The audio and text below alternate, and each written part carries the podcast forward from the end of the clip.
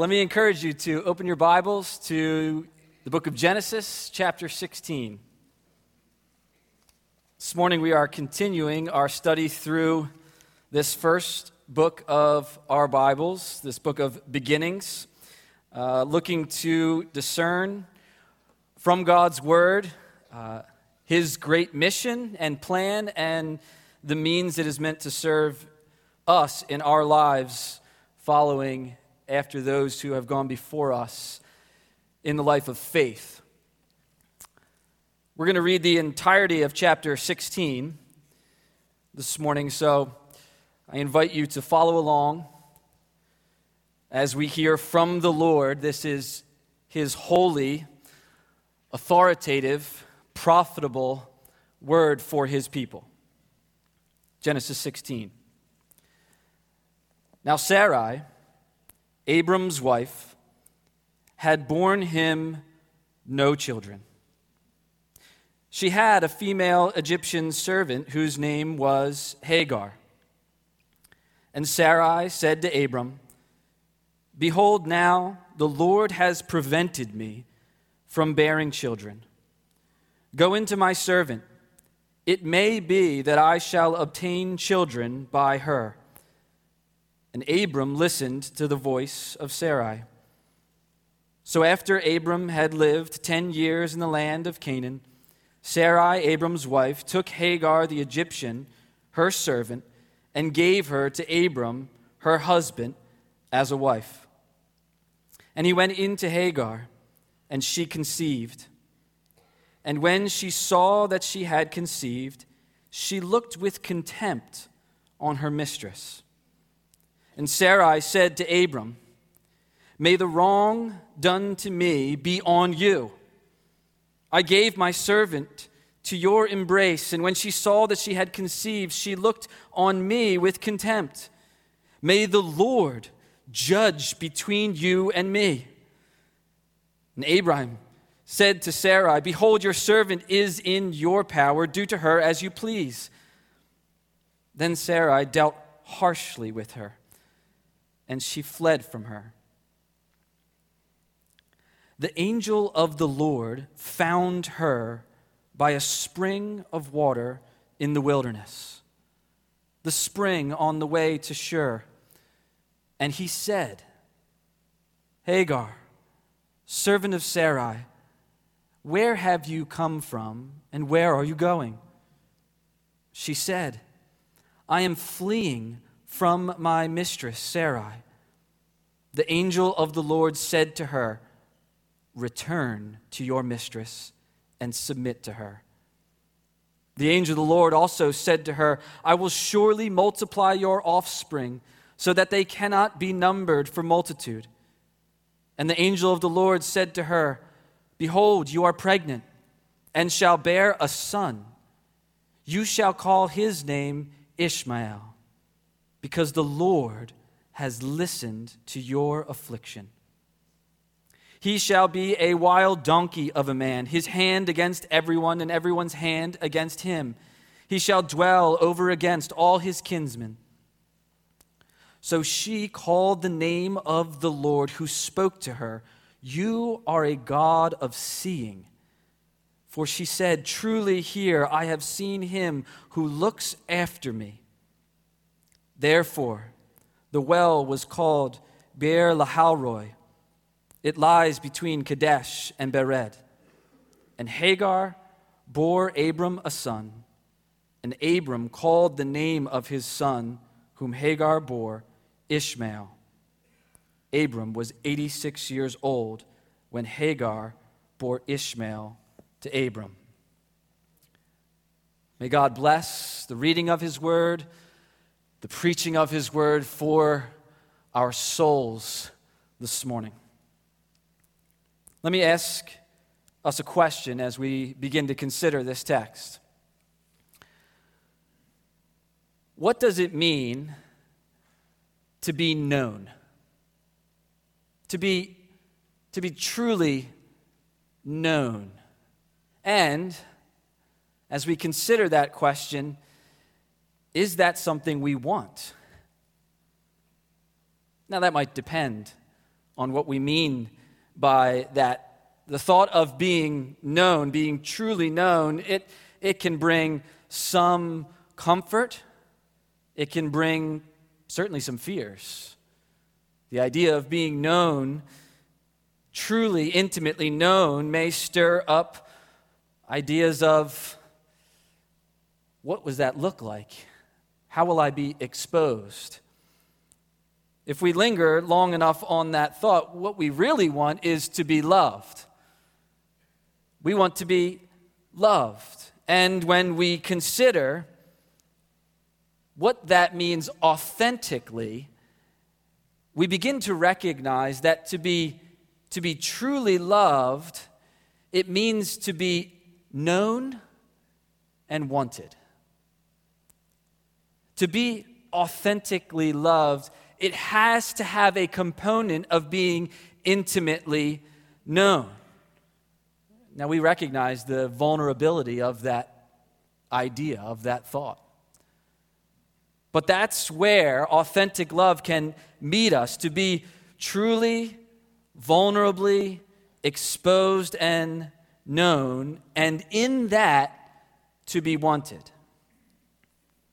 This text this morning reveals for us the reality of those questions, of what it means to be known, to be loved, to be wanted, even in the midst of that exposure and the mess that might come to the surface. Our text this morning, it, it, it pushes forward the narrative that we have been following along in this book of beginnings. God is now at work. He is committed to redeem for himself a people, a people of his own possession. And we have seen in the last few chapters that he is committed to this mission of redemption, of, of gathering a people unto himself through the person, the father, Abram. We have seen God's commitment to this and last week when we saw God's willingness to take an oath upon himself to display how committed he is to bring a people even through Abram. God is deeply committed and desirous to call out a people for himself. And our text this morning is pushing that narrative forward, but this, this seems like a bit of an interruption. It's a surprising way for that story to continue to unfold. It almost seems as it's a hiccup in this work of God. And what we have to remember this morning is that our Bibles, they are not just a record of history. Right? Our Bibles do record for us a history, but it's, it's not merely a record of history, it is the unfolding of revelation. This book, it means to communicate to us who God is, his heart for his people, and it holds out itself as a mirror to reflect and expose our own hearts as well. The history is a history of redemption, an unfolding of revelation. And the details of this chapter are meant to reveal the inner workings of the human heart which has fallen in sin, running alongside a God committed to redeem a people to himself. And so this is not this is not a, a step aside from the work of God. This is an exposure of how that work needs to be done. God wants to reveal the human heart and reveal his heart for humans. See, humanity is desperately flawed. We saw this take place in chapter 3, where mankind rebelled against God's good commands to go after his own way. And the result of that is brokenness, rebellion, flawed thinking, and pers- perspective. Humanity is desperately flawed, broken where they are, and God is calling mankind to trust Him by faith. To turn from our rebellious ways and to place hope in God and His redeeming work. And this chapter, for, for the history of God's people, for the original audience, and for us this morning, is meant to expose our hearts, reveal the heart of God, and see how this work of redemption should be applied to our lives as we seek to live by faith, even when it's hard. See, faith, Christian faith, is not this, this idea and this, this one part of life that we participate in on Sunday mornings. Christian faith is meant to function in our lives. It's, it's a faith that does work, that's meant to be applied, that, that is meant to shape and mold how we think, the way we feel, the decisions we make, the options we choose. Faith is meant to function in our lives.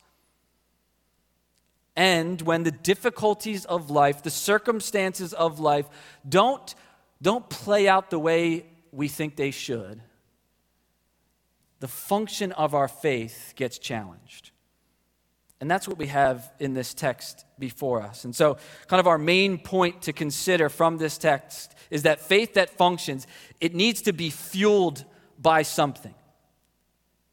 We need, we need divine fuel to operate in faith.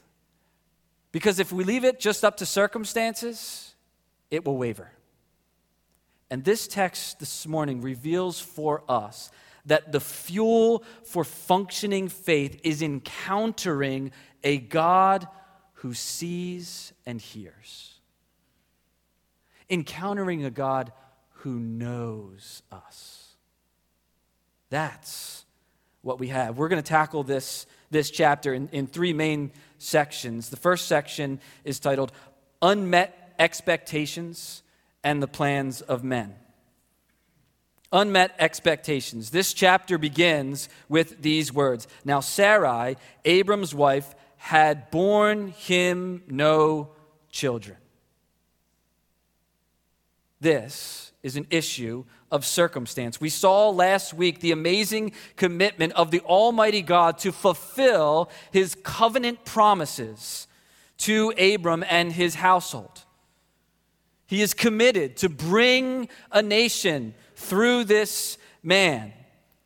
And immediately following that chapter, which held out great promise and God's commitment, we see circumstances that don't match the promises of God where they are right now. She bore him no children. There is temptation immediately risen to the surface in this chapter to ask the question that faith in the promises of God, how will it function when the circumstances of life don't seem to line up? Abram is now in his mid 80s. Sarai, her mid 70s. They have been in the land that God has called them to for 10 years. God's promises to Abram to make from him a nation of blessing, this covenant that was powerfully displayed, God has shown forth his commitment in amazing ways, and surely Abram has rehearsed that commitment of the Lord again and again in his mind, and surely he has rehearsed that commitment of the Lord to his wife again and again. And yet, verse 1 she bore him no children. God's promises seem to be undelivered. How will faith function? The temptations come to question God in his promises and in his timing. Why? Because, well, days turn over to weeks, and weeks turn over to months, and months to years, and now a decade of waiting. What would you do? What would you do in a time of such long waiting, knowing that God has promised, and yet the circumstances don't change? How do we operate in functioning faith when these circumstances don't line up with, with the expectations that we have based on the promises of God? See, here's, here's what we often do we often wrap up our faith in God and His promises with our own expectations of the circumstances. We say, I know God is good and God promises this for my life. And then out of that, we concoct the circumstances with our own expectations. And therefore, our faith in God and His promises gets wrapped up with what we expect will be the circumstances of life. And when we do that, we have a measure of faith leaning on the circumstantial. And that's shaky ground. That will cause us to ask questions questions of God and His faithfulness, questions of God and His timing, questions of God and His commands for our lives. And we will find ways, yes, we will, we will find ways in our hearts that are prone to wander to bend and lean and sidestep and compromise because we think these are the circumstances that we should have. This is exactly what Sarah does. She feels the pressure of unmet expectations. Sarah brings a suggestion to Abram. And this suggestion comes from this burden, this burden of, of wavering faith in the middle of unmet expectations. She is struggling, struggling not only with, with unmet expectations, but she's even struggling with, with questions of her own identity and worth. You can hear it in how she presents the dilemma to her husband. The Lord has prevented me from bearing children. I have borne him no children. Yes, God has promised to bring these things. Yes, it is that promise to Abram, but surely, surely I am not the one to deliver and be a part of those promises. Unmet expectations, considering her own identity in the midst of those unmet expectations, and it's leave her asking questions of, is she even valuable? Her barrenness is a daily accusation of her worth. Church, we need to understand something. This culture of the day, the value of women was almost totally wrapped up in their ability to bring heirs. Their value in the culture of the day was almost completely wrapped up with their ability to bring forth a household. And so a barren woman was seen as, as a lost commodity the unmet expectations, the questions of her own identity, even the pressure of the promises of God seemed to be heaped upon this woman. And in the midst of those challenges and those difficulties, she comes up with compromise and suggests to her husband that her servant Hagar could be a solution to the dilemma. Every day that passes adds more weight to her feelings of worthlessness, and she needs a solution. Now we have to ask ourselves maybe we've found ourselves in similar situations.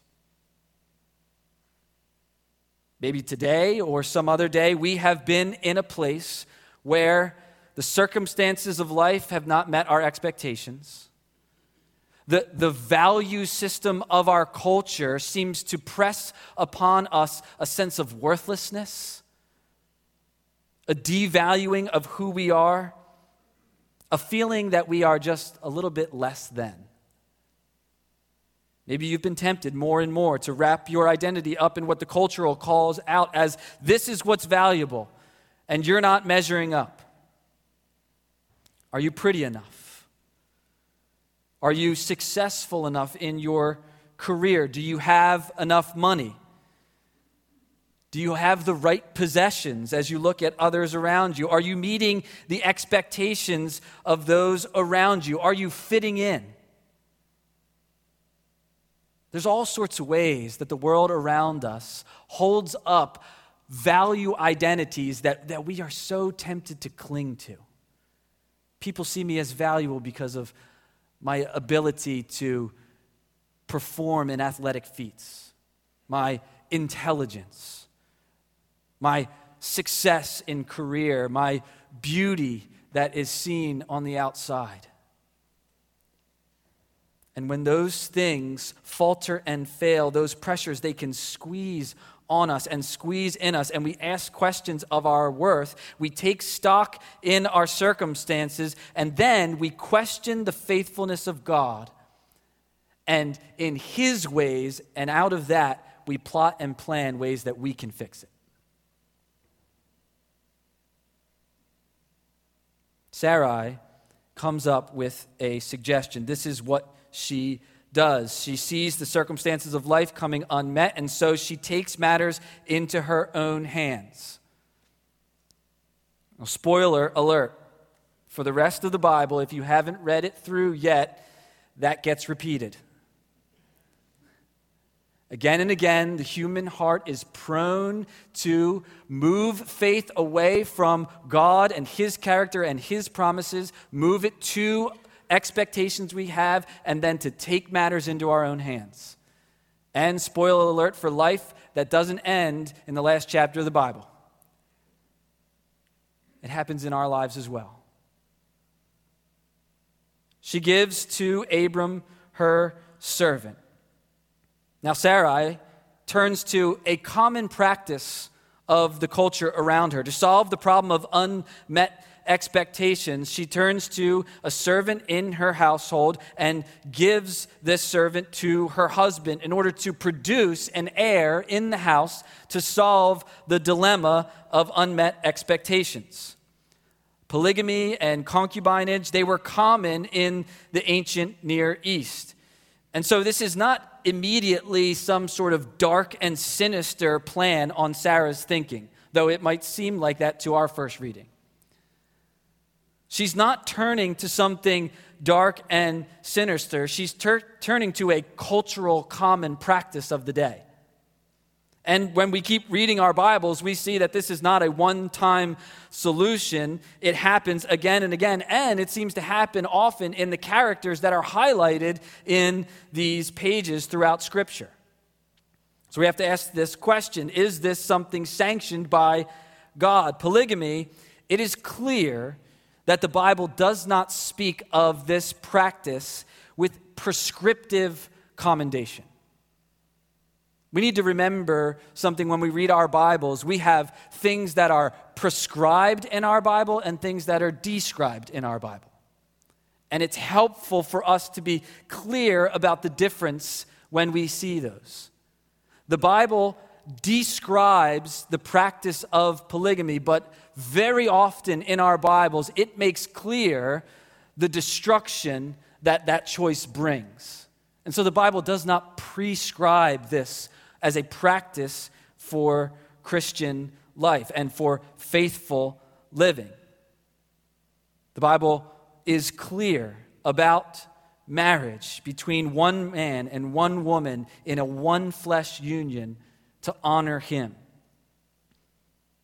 So, her suggestion, it's not immediately abhorrent. What I want us to see is it is a common practice of the culture in order to solve unmet expectations. The practice of the day could deliver the expectations she's not experiencing. And so we have to ask ourselves what are the common cultural practices around us that we may be tempted to lean into to bring expectations into our lives? that we want? What is the common cultural practices that we can be tempted to say, well, you know, everybody's kind of kind of doing that. Everybody's going that way. That we, we can compromise on God's design for us. See, this is the struggle of functioning faith. We want to trust the Lord, we want to live by his promises, but when we have unmet expectations, we search for other ways, and often that includes a little bit of compromise. And we miss God's will for our lives. Now, why do we do this? Why are we tempted in this way? Well, often we are called to have functional faith in a season of waiting. And if you've lived just a little bit, you know waiting is hard. It's difficult. The clock has been ticking on their lives. Ten years they have been in the land that God brought them to. She, her, her days are passing on, and this waiting is a challenge to functional faith. So, what is the result of this plan, this going her own way and suggesting it? Well, it brings about the sad effects of sin. To step aside from God's will and plan, it brings devastation and destruction. The result of taking matters into our own hands with compromise, even when we justify it we bend the clear will of God for our lives. We drift from the promises and trusting in who God is, and the result is often so devastating. Abram, the end of verse 2, listened to the voice of Sarai. So after they had lived 10 years in the land of Canaan, Sarai, Abram's wife, took Hagar, the Egyptian, her servant, and gave her to Abram, her husband, as a wife. There's the plan. Now look at the devastation that follows. He went into Hagar, and she conceived. And she saw that she had conceived. She looked with contempt on her mistress. And Sarah said to Abram, May the wrong done to me be on you. I gave you my servant to your embrace. And when she saw that she conceived, she looked on me with contempt. May the Lord judge between you and me. And Abram and Sarah, uh, but Abram said to Sarai, Behold, your servant is in your power. Do to her as you please. And Sarah dealt harshly with her, and she fled. Nothing but devastation and destruction. Unmet expectations leading to taking matters into our own hands, and the sad effects of sin are the result. There's a lot of sin in this text. But before we are quick to point fingers and to read with accusation, we have to weigh all of the context of what's going on. When we read our Bibles, we, we need to be aware of that. When we read the, the descriptions of the sad effects of sin in our Bibles, we need to be careful and be aware of something that I call reader's innocence. Where we, we read our Bibles and, we, and we, we look at the sin being described before us and we think, how could they do that? How could they go that way and have that attitude and think that way? And look, it's, it's just a few sentences above where they see God's amazing commitment to love and be faithful to them. The Bible wants to reveal the hearts of sinful humanity, and we should beware to not read it with an innocence that is untouched in our own lives. The description of the sad effects of sin should leave us with questions of our own areas of compromise when we have unmet expectations. Sarah's struggling to trust, and in this difficulty of leaning in the Lord, she turns to the culture and we see the effects of sin. And listen, she's not the only one to blame here. There is no innocent party in this text. Abram falls as well. And in fact, the Bible makes clear, Moses, our author of this text, he wants us to pick up on some familiar language that takes place in this text. He tells us in the end of verse 2 when Sarai brings this suggestion, it says that Abram listened to the voice of Sarai. He listened to the voice of his wife. Does that sound familiar? Chapter 3, when Eve took from the forbidden tree and then had a suggestion for her husband. And it tells us in the curse in chapter 3 in verse 17 that Abram because you or for Adam because you have listened to the voice of your wife. Now husband brothers we're reading descriptive sections of passage here, right? This is not a prescription. I don't want to be like Adam. I don't want to be like Abram. I'm not going to listen to my wife. That's not what's being prescribed here. What's being prescribed, what's being described is when we are so burdened by unmet expectations that we lose sight of God's desired will for our lives and plot and plan ways to take for ourselves. We see a reflection of Adam in this text with Abram and his decision to go forward with this plan. We also see a reflection of Pharaoh. It was just a few chapters before where Abram lied about Sarai, being his wife, said he was his sister, and we are told that Pharaoh, the Egyptian, took Sarai for his wife. And now Abram does a reflection of the same thing and takes Hagar, the Egyptian, for his wife, bending in order to make these things come forth. He is not an innocent party, and even Hagar, who seems at first to be such a victim of these circumstances, even she is not innocent in this. When she becomes pregnant and she is elevated now from servant to wife, she wells up in herself foolish pride and looks on Sarai with contempt. I'm more valuable than you. I'm more worthy than you. Look what I can do. That contempt leaves Sarai with bitter jealousy that turns over into harsh treatment, and then Hagar flees away. Listen, this is a mess. This is an absolute mess. Unmet expectations, matters into our own hands, following forward with decisions that seem to compromise from the desired will of God, and there is nothing but a mess. Can you relate? Maybe your life has done something similar. Maybe you've had experiences that have left you in a place where you feel like it's an absolute mess. I believe that the Spirit of God and His Word wants to speak into that this morning as we see what takes place in the midst of this mess. The angel of the Lord comes and finds Hagar in her running away from the mess.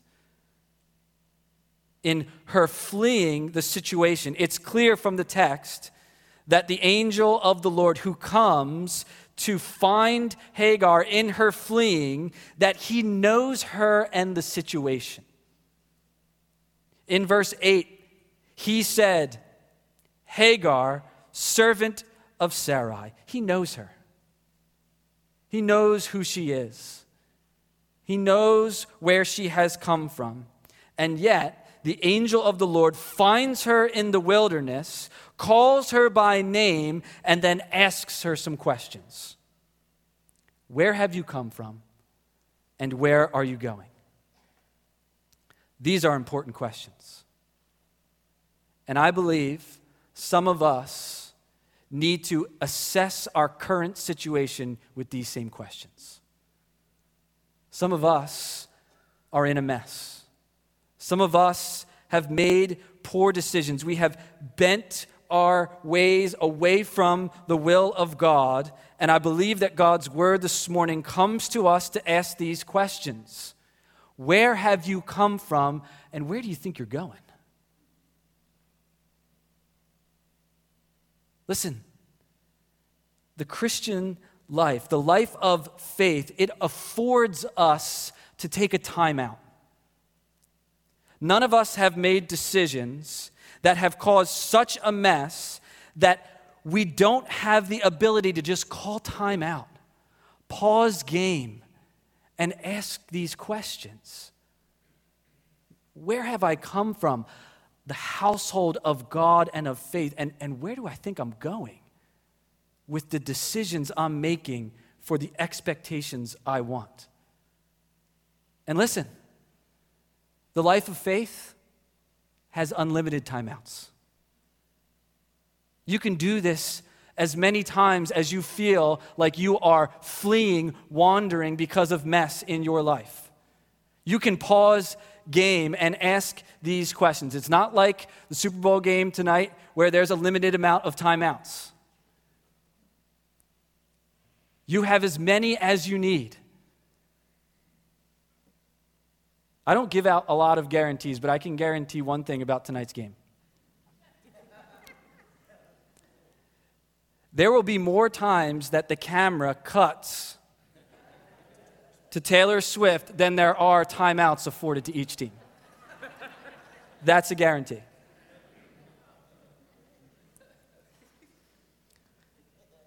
Listen, some of us need to ask this question in the midst of our mess, in the midst of our lives, we just need to ask okay, where have I come from? Where am I going in light of God's desired will for me? Ask those questions and ask God to meet you with answers. It's what He does for Hagar. He comes to her. And we have in this text an amazing display of what theologians call the transcendence and the immanence of God. I want us to learn these words this morning. The transcendence of God is a word that theologians use just to describe God's sovereign, almighty authority. That God is not like us that he is other than us, so high and above, one that we behold with wonder and awe. He is transcendent. And this transcendent God is also immanent, which means he is near, intimately involved, intimately knowing, and stepping in even to our mess. And that is what gets revealed in the following verses to Hagar as she tries to run away from the circumstances of life. The transcendent God reveals himself immanently to her to let her know that he knows her, that he hears her and sees her. And this, I believe, for us this morning is something we all need to understand for our lives that God is immanent. He knows us, even in our mess, even when you think, Pastor Dan, you don't know how messy it is. He knows. He sees and he hears. Look at these words. He asks the question she says, she has no reason to try and twist words. She just says, I'm running away. I'm fleeing from my mistress, Sarai. And the angel says to her, Return and submit. He gives a promise to her of the fruitfulness that will come from this pregnancy. And then she declares that he is a God of seeing and hearing. The name of the child, Ishmael, means a God who hears. She declares that this angel of the Lord knows intimately her situation. We have recorded for us in verse 13. Truly, here I, I have seen him who looks after me. He looks after her, even in the midst of her mess. God knows us, is aware of our faults and our flaws, our poor decisions, the mess of our lives, and He comes to us to reveal His intimate knowledge of us and, get this now, that He wants us. That question we asked in the beginning of authentic love, it is supremely and perfectly displayed in God's transcendence and immanence and committed desire to redeem. He knows you and He wants you. He knows all of you and He, wa- he wants you. Now, notice the instruction of the angel. He sends her back. Back to the very situation and circumstance from which she is fleeing. There is no promise in this text. There is no declaration that I'll change all the circumstances. It's okay to go back now. No, he sends her back and calls her to submit to the messy circumstances that she was fleeing from, but to do it with a functioning faith. A faith that can trust God even when the circumstances of life seem to go ways that we don't expect. He sends her back and calls her to submit. Listen, our submitting to the will of God is not contingent on the circumstances of life. Our submitting to the will of God is not contingent on the actions and attitudes of others. We don't wait for them to start acting right before we are going to submit to God's will in our lives. No, we're called to repent and submit despite the circumstances and the actions and attitudes of others. Biblical faith does not call us to live for the circumstances, but it does fuel us to live in the circumstances. The angel of the Lord came near to Hagar to give hope in the midst of great trial. Proverbs 3 tells us to trust in the Lord with all your heart and do not lean on your own understanding. In all your ways, acknowledge him, and he will make straight your paths, not he will meet your expectations. Straight your paths in his will for your life. Do not be wise in your own eyes. Fear the Lord and turn away from evil. And it will be healing for your flesh and refreshment for your bones. Trusting God in the midst of challenging circumstances is following His clear will for our lives. And He knows us intimately and comes to meet us. Now, how do we know that this is ultimately true? Because I have not had the same experience as Hagar. I have not been in my life in the midst of my mess, and the angel of the Lord came and said, Dan, where are you going? Where have you come from? But I have something even better. I have before me the supreme display of God's knowing me and commitment to loving me and redeeming me. Because there is one. There is one who has entered the wilderness. There is one who has entered the wilderness and come and found me and spoken life to my dead heart. There is one who has found us in our wandering, found us in our fleeing, found us in our rebellion, and called us back, bidding us repent and submit. The God who sees and hears has looked upon the brokenness of sinners, their waywardness, he has taken upon himself their broken perception of identity, their misguided plans, their abdication and apathy, their foolish pride, their bitter harshness. There is one who has taken all of that, brought it upon himself, and sacrificed his own life as a display of his intimate knowledge and wanting us. Jesus, the Son of God, has stepped into the wilderness to find sinners where they are in their mess and said, Repent and come and know forgiveness and submit to a life of faith that will refresh your bones and heal your flesh. Listen, this morning, whatever mess you are in, on the cross, is a supreme display of God saying to you, I hear you, I see you, I know you, and I've come to rescue you. Let's pray.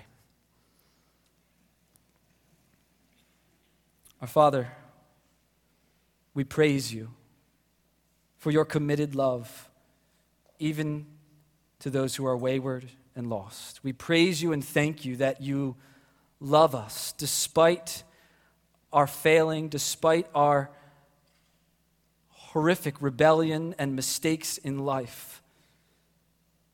We thank you that you are so committed to stepping into the wilderness and finding us in our lostness and bringing us back. We thank you for the gift of faith and for grace to press on in it. And I pray this morning that you will make yourself known to those who need to know that you see and hear and bring grace to their souls. We pray in Jesus' name. Amen.